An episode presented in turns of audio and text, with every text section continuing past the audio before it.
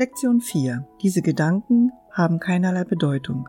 Sie sind wie die Dinge, die ich in diesem Raum sehe, auf dieser Straße, von diesem Fenster aus, an diesem Ort. Im Gegensatz zu den vorherigen Übungen beginnen diese nicht mit dem heutigen Leitgedanken. Fange in diesen Übungszeiten damit an, etwa eine Minute lang die Gedanken zur Kenntnis zu nehmen, die dir durch den Kopf gehen. Dann wende den Leitgedanken auf sie an.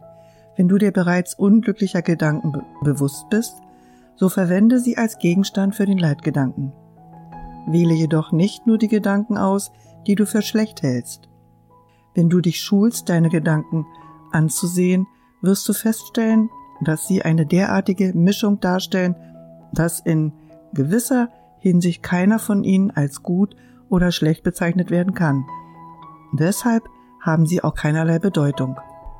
Bei der Wahl der Inhalte zur Anwendung des heutigen Leitgedanken ist die übliche sorgfältige Einzelaufzählung erforderlich. Fürchte dich nicht, sowohl gute wie schlechte Gedanken zu verwenden. Keiner von, keiner davon stellt deine wirklichen Gedanken dar, die von ihnen überdeckt sind. Die guten Gedanken sind nur die Schatten dessen, was jenseits liegt, und Schatten erschweren die Sicht. Die Schlechten versperren die Sicht und machen das Sehen unmöglich. Du willst keines von beiden. Das ist eine sehr wichtige Übung und sie wird von Zeit zu Zeit in leicht veränderter Form wiederholt. Die Absicht dabei ist, dich in den ersten Schritten auf das Ziel hinzuschulen, das Bedeutungslose vom Bedeutungsvollen zu trennen.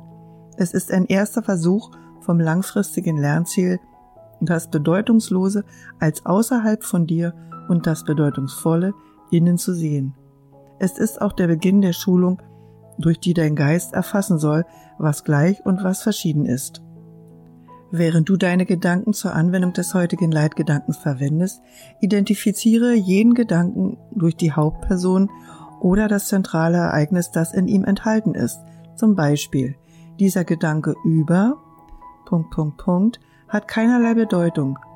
Er ist wie die Dinge, die ich in diesem Raum, auf dieser Straße und so weiter sehe. Du kannst den Leitgedanken auch auf einen bestimmten Gedanken anwenden, den du schädlich findest. Dieses Verfahren ist nützlich, aber es ist kein Ersatz für das eher zufällige Vorgehen, das du für die Übung befolgen solltest. Prüfe deinen Geist jedoch nicht länger als etwa eine Minute lang. Du bist noch zu unerfahren, um einen Hang, dich sinnlos in Gedanken zu verlieren, zu vermeiden. Außerdem fällt es dir gewöhnlicherweise besonders schwer, jedes Urteil in Verbindung mit Gedanken zu unterlassen, da diese Übungen die ersten ihrer Art sind. Wiederhole diese Übung nicht mehr als drei oder viermal am Tag. Wir werden später auf sie zurückkommen.